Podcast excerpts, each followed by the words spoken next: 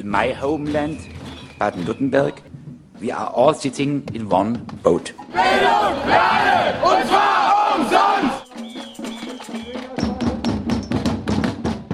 Wir werden uns Herzlich willkommen bei Fokus Südwest, heute am Donnerstag, 16. März 2017, zusammengestellt bei Radio Dreigland 102,3 MHz Freiburg durch Konrad.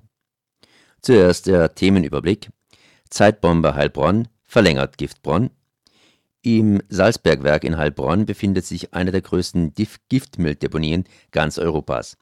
Die Gruben gehören wie im benachbarten Bad Friedrichshall-Kochendorf zu den Südwestdeutschen Salzwerk AG. Im Februar 1984 hatte das Landesamt für Geologie, Rohstoffe und Bergbau Baden-Württemberg in Freiburg im Breisgau der Südwestdeutschen Salzwerk AG die Genehmigung erteilt, die im Jahre 2028 erlöschen wird. Der grüne Umweltminister Franz Unterseller will aber am liebsten darüber hinaus einlagern lassen. Gottfried May Stürmer BUND Heilbronn über das giftige Lager im Heilbronner Salzbergwerk. Grenzüberschreitende rechte Strukturen auch im südwestlichen Dreiländereck. Die rechte Szene tritt auch im Dreiländereck regelmäßig in Erscheinung. In einem Studiegespräch bei Radio Dreigland wurde den Fragen nachgegangen, welche Gruppierungen hier präsent sind, wie gut sie untereinander vernetzt sind und wie öffentliche Institutionen auf sie reagieren. Anlass war ein Vortrag von Aktion Bleiberecht zu selbigem Thema. Zunächst zu den Nachrichten. Kreissäle sind knapp. In Baden-Württemberg steigt die Zahl der Geburten und die Kreissäle werden knapp. Mit 1,51 Kindern pro Frau sind die Geburtenzahlen so hoch wie seit 1974 nicht mehr. Gleichzeitig haben sich viele Hebammen aufgrund schlechter Arbeitsbedingungen aus dem Beruf verabschiedet. In der Stuttgarter Frauenklinik können aktuell 5 von 30 Vollzeitstellen für Hebammen Bewerbern nicht besetzt werden. Deshalb können dort seit September im Durchschnitt nur 240 statt der üblichen 270 Geburten pro Monat stattfinden. Viele Schwangere müssten lange suchen und dann nehmen, was geboten wird. Offizielle Zahlen, wie oft Frauen mit Wehen von den Kliniken in der Hauptstadtregion Stuttgart abgewiesen werden, gibt es nicht. Krankenhausverantwortliche wie etwa Pflegedirektorin Ursula Matzke vom Robert Bosch Krankenhaus in Stuttgart bestätigen jedoch, steigende Geburtenzahlen führen zu Engpässen in der stationären Geburtenhilfe. Für Frauen kurz vor der Niederkunft bedeutet die Unsicherheit und die zusätzliche Fahrzeit puren Stress und damit ein gesundheitliches Risiko.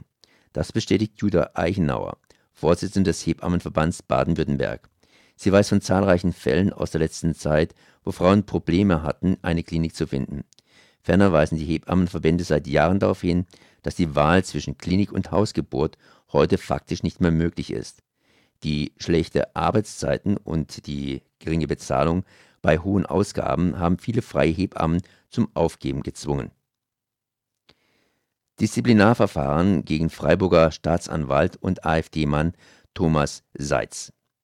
Wegen schmähender Facebook-Äußerungen wurde von der Freiburger Staatsanwaltschaft ein Disziplinarverfahren gegen den AfD-Politiker Thomas Seitz nach Stuttgart verwiesen und liegt jetzt bei Justizminister Guido Wolf, CDU. Thomas Seitz, 49, selbst Staatsanwalt, AfD-Politiker und Anhänger des völkischen Parteiflügels um Björn Höcke, ist in Freiburg zuständig für Verkehrsdelikte. Als AfD-Landtagskandidat im Wahlkreis Lahr hatte Seitz auf seiner Facebook-Seite Angela Merkels Politik als Auftakt zur Vernichtung des deutschen Volkes bezeichnet und andere Politiker als erbärmliche Systemlinge in den Altparteien beschimpft. Im vergangenen November hatte ihn seine Partei auf den aussichtsreichen fünften Platz der Landesliste für die Bundestagswahl im September 2017 gewählt. Jetzt liegt der Fall bei Justizminister Guido Wolf, CDU. Die Freiburger Staatsanwaltschaft hätte nur für einen Verweis aussprechen können. Das Ministerium kann auch etwa eine Geldbuße oder die Versetzung verfügen. Insektensterben geht weiter. Wer heute Auto fährt, dem bleibt die Windschutzscheibe sauber. Es gibt immer weniger Insekten. André Baumann, promovierter Biologe und Staatssekretär im Stuttgarter Umweltministerium, spricht von Ausmaßen wie beim Waldsterben. Dass die Öffentlichkeit noch kaum Notiz davon nimmt, hat einerseits mit dem psychologischen Igitt-Igitt-Effekt gegenüber Insekten zu tun. Mücken, Larven und Fliegen haben keine große Lobby. Für die gut 30.000 Arten in unseren Breiten gibt es außerdem nur wenige Spezialisten und damit verlässliche Zahlen. Lediglich in Nordrhein-Westfalen verfolgen Wissenschaftler mit Hilfe zahlreicher Ehrenamtlicher seit Jahrzehnten systematische Entwicklung. Das Ergebnis sei niederschmetternd. Abgenommen hat die Zahl der Arten und die Menge der Individuen. Vor allem verschwinden seit der Jahrtausendwende die Schmetterlinge, Käfer und Spinnen rasant. Es gibt einen Rückgang von bis zu 80 Prozent. Damit wird die Nahrungsgrundlage für viele Tiere vernichtet. Die Wissenschaft nennt mehrere Gründe für das Sterben der Insekten, etwa die Zerstörung natürlicher Lebensräume und eine intensive Landwirtschaft. Auch mit Klimawandel und Düngung scheint es Zusammenhänge zu geben. Vor allem aber gelten sogenannte Neonicotinoide als Belastung für die Insektenwelt. Sie enthalten synthetisch hergestellte Wirkstoffe, die bei Insekten die Weiterleitung von Nervenreizen blockieren und so zu ihrem Tod führen. Oder wie es Bundesumweltministerin Barbara Hendricks, SPD, in den neuen Bauernregeln spitz formulieren ließ: Haut Ackergift die Pflanze um, bleiben auch die Vögel stumm. Baden-Württemberg Zahl der Abschiebungen steigt. Im Januar, Februar hatte es 668 zwangsweise Rückführungen aus Baden-Württemberg gegeben. Die Zahl der abgeschobenen Asylbewerber liegt damit über 30 Prozent höher als vor einem Jahr. Im Vorjahreszeitraum hatte es 507 Abschiebungen gegeben. Innenminister Thomas Strobel, CDU, sagte im Hinblick auf Baden-Württemberg, es wird nur Recht und Gesetz vollzogen, auch die Ausreisepflicht. Innenminister Thomas Strobel mahnte an, dass die Beschlüsse der Ministerpräsidentenkonferenz umgesetzt werden müssen. Es könne nicht sein, dass manche Länder am liebsten gar nicht abschöben. So hat das von SPD und Grüne regierte Schleswig-Holstein Abschiebungen nach Afghanistan wegen der dortigen Sicherheitslage ausgesetzt. Giftigster Ort Deutschlands, zumindest was Untertage angeht. Und zwar, das ist in unserem guten, guten Heilbronn, das ich auch einfach Giftbronn nennen könnte. Ich bin verbunden mit Gottfried May Stürmer vom BUND Heilbronn. Servus erstmal. Ja, guten Tag. Ja, Salz ist ja eigentlich auch schon ein bisschen giftig, aber kann man zumindest zum Würzen verwenden. Aber dieses Salzbergwerk hat es in sich. Was hat denn dieses Salzbergwerk inzwischen in, in sich? Ja, das ist eine lange Geschichte. Äh, der erste Giftstoff, der eingelagert wurde, waren quecksilberhaltige Rückstände aus der Salzaufbereitung. Äh, also Salzbergwerk Heilbronn hat ja vor allem äh, Industriesalz geliefert. Da hat unter anderem die Firma Höchst Salzsäure und Natronlauge draus gemacht, nach einem eigentlich schon damals veralteten Verfahren, das Amalgamverfahren mit dem Quecksilber eingesetzt wurde und quecksilberhaltige Rückstände anfallen. Und Höchst hat dann gesagt, wir kaufen euer Salz nur nur noch ab, wenn ihr die Rückstände nehmt. Und das war dann so der Einstieg äh, dafür, dass das Salzbergwerk als Sondermülldeponie äh, genutzt wurde.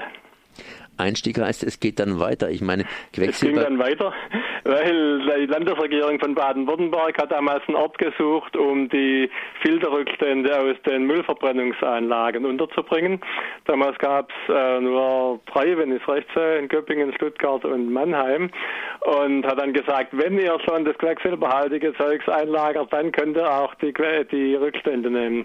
Äh, der Heilbronner Gemeinderat hat sich äh, zuerst gewehrt, aber dann den Widerstand aufgegeben und äh, noch so als kleines Bonbon rausgehandelt, dass die Filterstäube wenigstens ähm, auf der Schiene antransportiert wurden, äh, werden sollen. Ein Versprechen, das dann sehr schnell gebrochen wurde, kam alles per LKW. Also die, äh, diese äh, Rauchgasreinigungsrückstände der Hausmüllverbrennungsanlagen waren dann die zweite Sondermüllfraktion. Und als das dann äh, drin war, damals noch mehr oder weniger erzwungen von der Landesregierung, äh, ging es weiter. Da hat die Südwestsalz AG dann entdeckt, dass man mit Sondermülleinlagerung ja ganz ordentlich Geld verdienen kann und hat dann selber angefangen zu werben und Filterrückstände nicht nur aus Baden-Württemberg, sondern aus ganz Deutschland und aus dem Ausland eingelagert. Unter anderem aus mehreren äh, Kehrichtverbrennungsanlagen aus der Schweiz, aus, äh, ja, und aus mehreren anderen Ländern ändern. Ist das erstmal alles oder? Nein, dann ging es noch weiter. Äh, der, äh, die äh, Filterrückstände waren nicht alles. Im Jahr 1998 gab es ein weiteres Planfeststellungsverfahren für einen weiteren Abschnitt des Salzbergwerks, das dann als Sondermülldeponie verwendet werden sollte. Und da wurde dann nun der Katalog aufgemacht auf rund 250 Abfallschlüsselnummern gibt eine lange Liste für besonders überwachungsbedürftige Abfälle, also das, was man im Volksmund Sondermüll nennt. Und da hat jede, äh, jeder dieser Abfälle, Abfallarten hat eine Schlüsselnummer und äh, für etwas mehr als 250 äh, Schlüsselnummern wurde dann das äh, Salzbergwerk geöffnet. Eigentlich für alles, was nicht äh, brennbar ist, was nicht infektiös ist und äh, was noch was nicht äh, radioaktiv im Sinn der Strahlenschutzverordnung ist. Inzwischen wurde der Katalog nochmal erweitert, aber nicht öffentlich, sondern durch äh, nicht öffentliche Nach- und Nachgenehmigungen. Und inzwischen sollen, sollen es an die 500 Schlüsselnummern sein, die dort eingelagert werden dürfen. Ähm, die Geschichte mit der Radioaktivität, stimmt die noch oder, oder ist sie auch schon offen? Äh, den Buchstaben nach stimmt sie äh, schon, aber es wurden, äh, ja, erstens wurde die Strahlenschutzverordnung 2002 geändert, was so insgesamt eher zu einer äh, Erhöhung der Grenzwerte geführt hat, äh, nach welchen äh, der, der, Abfall als radioaktiv gilt oder nicht. Und äh, strahlender Müll wurde tatsächlich eingeliefert, allerdings kein Atommüll im rechtlichen Sinn. Das wurde alles freigemessen, das heißt, es war unter den Grenzwerten. Äh, wir haben das mitbekommen äh, vor ein paar Jahren, als wir einen Hinweis aus Nordrhein-Westfalen bekommen haben. Das ist auch eine heiße Geschichte. Äh, in den 90er Jahren wurden äh, Versuche durchgeführt für die Vorbereitung des neuen europäischen Druckreaktors, der jetzt in der Normandie äh, und in Finnland gebaut wird. Äh, da wollte man Versuche machen, ob dieses ja, der, der Druckbehälter, ob der tatsächlich dicht hält, wenn es eine Kernschmelze ist. Man hat dann ein Gemisch aus Uranisotopen in einen Modelldruckbehälter im Maßstab 1 zu 6 gefüllt und dann äh, geheizt und guckt, was passiert, wenn es schmilzt. Und bei diesen Versuchen ist natürlich ein, ein äh, übles äh, Gemisch dann entstanden aus äh, Stahl und Uran und allem Möglichen, äh, das entsprechend radioaktiv ist. Und das hat man erst auf eine Deponie in Fässern, auf eine Deponie in Nordrhein-Westfalen gebracht. Und und als die Anwohner das dann mitbekommen haben und sich dagegen gewehrt, hat man äh, die ganzen Fässer nochmal äh, runtergeholt von der Deponie, hat sie nachgemessen. Und das, was am meisten gestrahlt hat, kam dann äh, in irgendein äh, richtiges äh, Zwischenlager, ich vermute nach Ahaus. Äh, das, was gar nicht gestrahlt hat, wieder auf die Hausmülldeponie. Und das, was zwischendrin war, was zwar gestrahlt hat, aber unter den Freigabegrenzwerten, das kam nach Heilbronn in die Untertagedeponie alles versammelt in Heilbronn. Das heißt, das kann man natürlich äh, so sehen oder so sehen. Irgendwo muss das Zeug ja hin.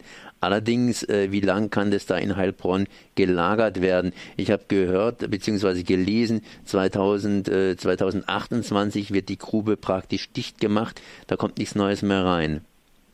Äh, dann ist der äh, heute äh, genehmigte äh, Teil der Deponie ist dann voll. Der Salzabbau geht aber weiter und äh, wir rechnen damit, äh, dass versucht werden könnte, und das ist ja auch die Absicht von Minister Untersteller, dann weitere abgebaute Kammern als Erweiterung der Sondermülldeponie zu genehmigen. Das heißt also, es geht in die nächste Runde praktisch wenn alles so Ja, ja, es gibt, es gibt noch, noch große Hohlräume da unten und es werden täglich mehr durch den äh, Salzabbau an der nordwestlichen Front. Und wir müssen damit rechnen, dass dann auch die Deponie erweitert wird, dass es, wie Sie sagen, in die nächste Runde geht. Mhm.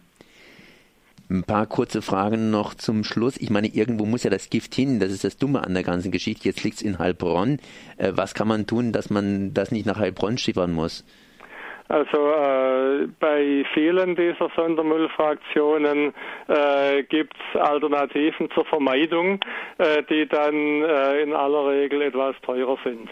Äh, beim allerersten anfangen, äh, diese quecksilberhaltigen Salzrückstände, da gab es damals schon ein moderneres Verfahren, das ohne Quecksilber auskommt. Da hat man keine Rückstände, die irgendwo in die Giftmülldeponie müssen.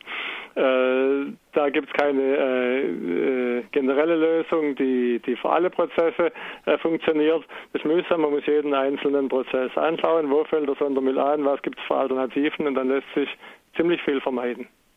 Das heißt, vermeiden ist die beste Müllentsorgung. Genau. Okay, dann danke ich hier mal Gottfried Meyer-Stürmer für diese Informationen aus Giftbronn. Merci. Ja, in den letzten Monaten und genauso natürlich auch über die letzten Jahre hinweg ist die extrem rechte Szene im Dreieckland äh, und auch in Freiburg immer wieder in Erscheinung getreten. Also beispielsweise, wenn man sich mal den Raum zwischen Karlsruhe und Weil anschaut, und äh, erst im Februar, glaube ich, war das auch, gab es äh, Nazischmierereien an der Blauen Brücke. Es gibt immer wieder Friedhofschändungen am Kaiserstuhl. Im Schwarzwald-Baar-Kreis gibt es äh, rechte Aufmärsche, unter, die sich unter anderem gegen Flüchtlingsunterkünfte richten. Äh, und natürlich im Weil an, am Rhein, davon haben wir in letzter Zeit gehört, äh, kam es äh, mehrfach ähm, zu Bedrohungen und Angriffen gegen eine Familie, ähm, die dort lebt. Ähm, das sind jetzt nur einige Dinge, die äh, durch die die rechte Szene hier in der Gegend in den letzten Monaten in Erscheinung getreten ist. Äh, trotzdem wird die rechte Szene in der Region ähm, meiner Ansicht nach gemeinhin immer verharmlost. Also man tut so, als gäbe es keine, äh, als gäbe es äh, gut organisierte Strukturen von Rechten nur im, in den sogenannten neuen Bundesländern und als seien das hier alles äh, Einzelinitiativen und Einzelpersonen. Daher ähm, freue ich mich jetzt, Paul im Studio zu begrüßen und äh, mit ihm darüber zu sprechen, welche rechten äh, Strukturen es eigentlich hier im äh, Dreiländereck gibt und ähm, wie er die bewertet. Vielleicht dazu zunächst mal die Frage, welche Gruppierungen sind äh, hier überhaupt in den letzten Jahren ähm, in Erscheinung getreten und wie hast du deren Entwicklung wahrgenommen? Ja, also hallo erstmal und danke für die Einladung. Und ähm, zur Frage, ähm, ich würde nicht auf die ganzen letzten Jahre eingehen, weil das so ein bisschen den Rahmen, glaube ich, des Interviews sprengt. Ähm, Wichtig vor allem in unserem Fall ist die Pegida-Bewegung.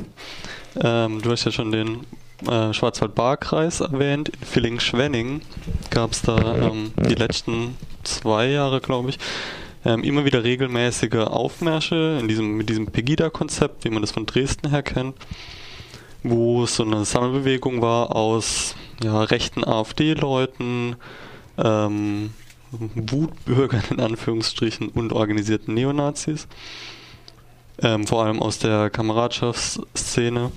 Und ähm, es gibt im Dreiländereck auch schon sehr lange Neonazi-Strukturen, ähm, angefangen von NPD-Gruppen über dann Kameradschaftsstrukturen, lange Zeit auch autonome Nationalisten, das war so ein Konzept der Neonazis, wo sie sich so linke Symbolik der autonomen Bewegung kopiert haben. Und es war dann eine längere Zeit auch wieder Ruhe im Dreiländereck und durch diese Pegida-Aufmärsche im Schwarzwald wurden die motiviert, sowas auch auszuprobieren. Was sie dann auch gemacht haben, es hat ein paar Mal stattgefunden, es gab immer großen Gegenprotest dagegen, das ist dann wieder eingeschlafen. gleichzeitig hat sich halt die rechte Szene dort dann versucht, über ähm, Gewaltdelikte mehr oder weniger in Erscheinung zu treten, vor allem halt eine Bedrohung von der Familie in Friedling, wo der Vater halt dunkle Hautfarbe hat. Und vielleicht zu den einzelnen Gruppen im Dreiländereck. Also ganz klassisch gibt es natürlich die NPD, die aber nicht mehr viel Zulauf hat im momentan. Die ähm, freien Kräfte, also Neonazis, die nicht vorrangig in der NPD tätig sind, organisieren sich dort in die Rechte. Das ist so eine neonazistische Kleinstpartei, die vom Programm wesentlich radikaler auftritt als die NPD und mehr an die klassische NSDAP sich anlehnt. Gleichzeitig gibt es Pegida-Strukturen, die aus der Schweiz unterstützt werden. Ähm, und es gibt Elsass Frei, das ist so eine faschistische Kleingruppe im Elsass, die ähm, auch die Leute im, also in Lörrach, vor allem im Raum Lörrach, unterstützt, diese Nazis. Und ähm, welche Rolle spielen da nun, du hast schon gesagt, dass so die NPD ein bisschen eher, eher an Bedeutung verloren hat, die Rechte dafür ähm, gerade in der Grenzregion aufgetreten ist. Zu äh, diesen Aufmärschen in äh, Tuttlingen habe ich auch gelesen, dass auch der dritte Weg äh, daran beteiligt war. Welche Rolle spielen denn diese neueren Bewegungen wie der dritte Weg und die identitäre Bewegung, von denen ja auch ähm, zumindest Aufkleber äh, in Freiburg schon äh, in Erscheinung getreten sind und ich glaube auch kleinere Aktionen? Also der dritte Weg, beziehungsweise auch ähm, die Rechte sind durch kleine Neonazi-Parteien. Entstanden sind die aus der Kameradschaftsbewegung. Das sind einfach Neonazis, denen die NPD zu lasch war. Und die wollen mehr Straßenaktionen, Kampf um die Straße führen. Und ähm, die hatten sich organisiert eben in diesen Kameradschaften mit regelmäßigen Treffen, eher so eine informelle Organisationsweise. Die wurden dann, viele von denen wurden verboten und weil so übers Vereinsrecht und ähm, um diesen Verboten zu entgehen, haben die dann Parteien gegründet, eben im Westen vor allem, oder ja, kann man nicht ganz sagen, aber es gibt auf jeden Fall die Rechte und den dritten Weg. Der dritte Weg eher in Bayern ansässig, die Rechte teilweise in Ostdeutschland, teilweise auch in Dortmund und in Baden-Württemberg. Und da sind diese ganzen Kameradschaften halt eingetreten, um möglichen Verboten zu entgehen. Und die identitäre Bewegung kommt ja ursprünglich aus Frankreich und dann hat er dann einen großen Ableger jetzt auch in Österreich und langsam auch in Deutschland. Und mit der Neonazi-Szene haben die hier im Raum eher wenig zu tun. Die kommen eher aus so einem, aus einer studentischen Rechten, würde ich sagen, aus so einer akademischen Rechten. Und da vertreten teilweise auch andere ideologische Konzeptionen als die klassischen Neonazis, die jetzt im Lörrach zum Beispiel eine akute Bedrohung darstellen. Das heißt, Sie kommen irgendwie ein bisschen aus einem anderen Milieu. Meinst du das damit? Ja, genau. Okay. Also in mhm. Freiburg gab es so Aufkleberaktionen, die du ja schon erwähnt hattest. Und ähm, es gibt jetzt auch einen regelmäßigen Stammtisch dieser identitären Bewegung. Und die identitäre Bewegung in Baden-Württemberg setzt sich vor allem aus Burschenschaftlern zusammen. Ähm, hier in Freiburg wäre die Saxo Silesia also die größte extrem rechte Burschenschaft zu nennen, die auch noch in der, im Dachverband der extrem rechten Burschenschaften ist, dem die deutschen Burschenschaften nennen die sich, genau. Ähm, und die vertreten, also ja, die haben eher so die Anlehnung an historisch die konservative Revolution. Ähm, und Ernst Jünger finden die zum Beispiel gut. Oder Schmidt oder solche Leute.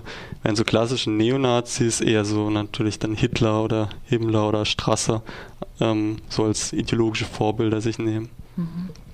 Und wie sind du sagst, die sind jetzt wahrscheinlich dann nicht so eng mit den anderen Gruppierungen verknüpft. Wie, wie sieht es äh, mit, den, mit diesen anderen Gruppierungen aus? Eben wie gerade die Rechte, der dritte Weg, ähm, kleinere Neonazi-Gruppen und beispielsweise auch ähm, andere Parteien wie die AfD. Also siehst du da Netzwerke oder lassen sich da Netzwerke zwischen diesen Gruppierungen beobachten oder einzelne Personen, die vielleicht auch in mehreren äh, Mitglieder sind? Und wenn ja, in welchen Räumen siehst du da welche Verbindungen geografisch? Also personelle Überschneidungen zwischen den Organisationen gibt es nicht. Also die sind schon getrennt sozusagen. Wo diese Fraktionen der extremen Rechten aber zusammenkommen, sind zum Beispiel diese Pegida-Demonstrationen. Da gab es immer wieder ähm, Leute, die auch der AfD nahestehen und ähm, Neonazis, die halt da zusammen gegen den Islam zum Beispiel oder die Ausländer irgendwie demonstriert haben gegen das Flüchtlingsheim, zum Beispiel in Donau-Esching, dieser Aufmarsch war. Ähm, getragen wurden die aber größtenteils von Neonazis. Wo es Verbindungen gibt, ist, ähm, dass Leute, die hier der identitären Bewegung zugerechnet werden können und auch in der AfD-Jugendorganisation mitmischen, vor allem ähm, Dubravko Mandic wäre zu nennen, ein Rechtsanwalt aus Freiburg, der hat ähm, diese Neonazis von die Rechte in den Prozessen, die nach diesen ganzen Übergriffen, die in Weil am Rhein stattgefunden haben, der vertritt die vor Gericht, zumindest den mehr oder weniger Kameradschaftsführer dort. Und ähm, es gibt in der Rechten der AfD so eine Art Überlegung, dass man zwar mit Neonazis eigentlich nicht zusammenarbeiten will, weil die so ein bisschen Schmuddelkinder sind und einen politisch eher gefährden als nützen, aber gleichzeitig, wenn es sozusagen Angriffe durch den Staat gibt, also wenn die angeklagt werden, dass man dann sozusagen eine rechte Einheitsfront bildet und dagegen steht. Und ich glaube, Teile, also kleine Teile der AfD Freiburg verfolgen halt auch so ein Konzept, vor allem Manditsch wäre hier zu nennen. Mhm. Okay. Ähm, jetzt hast du ja vorhin auch schon auf äh, grenzüberschreitende Strukturen ähm, angesprochen ähm, und es scheint ja auch so paradox eine internationale, nationale auch klingen mag. Äh, das ist ja mittlerweile auch auf ähm, Bundesebene. Es gab ja beispielsweise auch dieses äh, Treffen der rechtspopulistischen und rechtsextremen europäischen Politiker in, in äh, Koblenz. Ähm, du hast eben schon angesprochen, dass es äh, Verbindungen äh, zur ähm, Schweizer Pegida-Ablegern und zu der Gruppierung Elsass frei gab. Welche Bedeutung spielen die für Mobilisierung und ähm, vielleicht auch andere Aktionen in der rechten Szene? hier? Ähm, also die extrem rechten Strukturen im Dreiländereck sind personell jetzt nicht so stark, dass die hunderte von Leute, wie zum Beispiel in Dresden, irgendwie auf die Straße bringen können. Deswegen ist natürlich für die schon wichtig, dass zum Beispiel aus der Schweiz oder aus dem Elsass auch noch Leute kommen. Vor allem diese Elsass-Freistrukturen sind so mh, hm, teilweise so klassische Skinheads, also Leute, die auf der Straße Eindruck machen und ähm, wo so eine Art Schutzfunktion auf Kundgebungen übernehmen können. Ähm, das klingt vielleicht auch paradox, dass es so eine internationale Zusammenarbeit von ähm, neonazistischen Strukturen gibt. Wenn man aber zum Beispiel den historischen Nationalsozialismus anschaut, gab es das ja auch. Also dass ähm, zum Beispiel es SS-Formationen gab, die aus anderen Ländern Leute waren oder dass die faschistischen Regimes, also zum Beispiel Deutschland und Italien, gut zusammengearbeitet haben. Und ähm, die Ideologie sozusagen ist auch, hat sich ein bisschen gewandelt. Heutzutage wird auch eher auf so die, die weiße Kultur, die gegen die Ausländer, gegen die Muslime verteidigt werden muss. Und da kommt man sich halt über die Hautfarbe zum Beispiel näher ideologisch. Und diese alte Feindschaft zum Beispiel zwischen Frankreich und Deutschland ist ja heute auch überhaupt nicht mehr aktuell. Und deswegen auch dieser extrem rechten Szene wird ja auch nicht mehr gepflegt. Mhm. Ähm, vielleicht noch eine äh, weitere Frage zu den Strukturen, bevor wir dann auf die Reaktion äh, darauf zu sprechen kommen. Ähm, wie stark verknüpft äh, siehst du denn die einzelnen rechten Gruppierungen in verschiedenen Teilen im Dreiländereck? Also zum Beispiel zwischen der Grenzregion um Weil-Lörrach, der Gegend äh, um Freiburg und dann wieder so Kaiserstuhlgegend oder ähm, Schwarzwald-Baar-Kreis oder andere Orte, die mehr im Schwarzwald liegen. Sind, sind da enge ähm, Verbindungen da oder operieren die eher so getrennt äh, voneinander? Wie ist da deine Wahrnehmung? Also es gibt natürlich Kontakte, aber so eine richtig enge Zusammenarbeit, zum Beispiel zwischen den Leuten aus dem Schwarzwald-Baar-Kreis und den Leuten in Lörrach, ist nicht festzustellen. Das mag auch geografisch daran liegen, dass die Leute aus dem Schwarzwald-Baar-Kreis eher mit Leuten aus Bodenseeraum oder aus Bayern dann zusammenarbeiten und ähm, die Leute hier hatten zum Beispiel so ein Heldengedenken, da treffen sich die Nazis dann vor so einem alten Kriegerdenkmal in Tottenau, glaube ich, war das. Und ähm, da waren Leute aus dem Saarland da, wo die Kontakte haben, die auch so dieser freien Kameradschaftsszene zuzuordnen sind. Ich glaube, da läuft sehr viel über persönliche Kontakte und persönliche Freundschaften auch. Ähm, und die Mobilisierung erfolgt aber größtenteils eben im nahegelegenen Elsass, in der nahen Schweiz und halt hier in der Region. Bei ähm, größeren Anlässen wie die Demonstration in Karlsruhe, die du erwähnt hast, da gibt es auch sozusagen, dass die zusammen aus Lörrach dann nach Karlsruhe fahren. Und es, also die hatten ja auch letztes Jahr im September einen Nazi-Aufmarsch in Weil am Rhein angekündigt. Und da war es ganz klar zu erwarten, dass die Rechte, die es ja auch in Nordbaden zum Beispiel gibt, die Strukturen dort ganz klar nach unten fahren und die ihre Kameraden sozusagen bei der Demonstration unterstützen. Die Demo wurde dann am Schluss von ihnen abgesagt wegen der großen Gegenmobilisierung. Aber ähm, über diese Partei Die Rechte gibt es da auch sozusagen formelle Wege, wie die sich unterstützen oder formelle Kontakt. Ja. Okay, jetzt interessiert uns natürlich auch noch, wie die Reaktionen darauf sind. Also was, ähm, ob du da irgendeinen, ähm, ich weiß nicht, ob du da irgendein Muster ausmachen kannst oder Tendenzen, wie ähm, sowohl Polizei als auch Gerichtbarkeit und vor allem auch die Städte- und Gemeindeverwaltung auf äh, beispielsweise Übergriffe oder Drohungen äh, seitens der rechten Szene reagieren. Ähm, also nimmt, also erstmal vielleicht auch die Frage, nimmt man das wahr, reagiert man darauf oder ähm, tut man so, als, als wäre das äh, eigentlich kein Problem in der Gegend. Also die offizielle Reaktion der Gemeinde ähm, oder von Weiler am Rhein, sozusagen der Stadtverwaltung, ist eigentlich, dass man die, vor allem in Friedlingen, diesem Stadtteil von Weiler am Rhein, wo die Übergriffe gegen die Familie passiert sind, dass man das Problem mit den Neonazis am besten leugnet. Man will da keinen Stress, es gibt eh viele soziale Problemlagen dort und ähm, das wird mehr oder weniger ignoriert und wenn ähm, wird so ein bisschen auch runtergespielt teilweise zu so einer Auseinandersetzung zwischen irgendwelchen Rechten und Linken, die von außen aber kommen. Also was so ein eher klassisches Reaktionsmuster auch darstellt. Ähm, und wenn man die Gerichte anschaut, muss man halt ein bisschen auch in die Vergangenheit zurückgehen. Da gab es öfters schon mal Prozesse gegen, Neo, gegen Neonazis und oft wurde da die politische Motivation schlichtweg geleugnet. Zum, also der letzte Fall war gegen den Nachbarn der Familie, der auch mit diesen Neonazi-Strukturen, da er kein Mitglied ist, aber der sympathisiert und wo ganz klar war, es ist eine rechte Tatmotivation, dass er dort die Familie wirklich Stalking, Mobbing und solche Sachen und der Richter hat es nicht erkennen wollen in dem Prozess. Das ist so ein Schema, was sich bei Gerichtsurteilen durchzieht, die rechte Tatmotivation nicht erkennen zu wollen. Mhm. Das war Fokus Südwest, zusammengestellt bei Radio Dreigland 102,3 Megahertz Freiburg in durch der gesamten Konrad. Region mit den Mitteln des gewaltfreien Widerstandes zur Wehr setzen. Das kann's ja wohl nicht sein. Nein. Fokus Südwest. Nachrichten von links unten.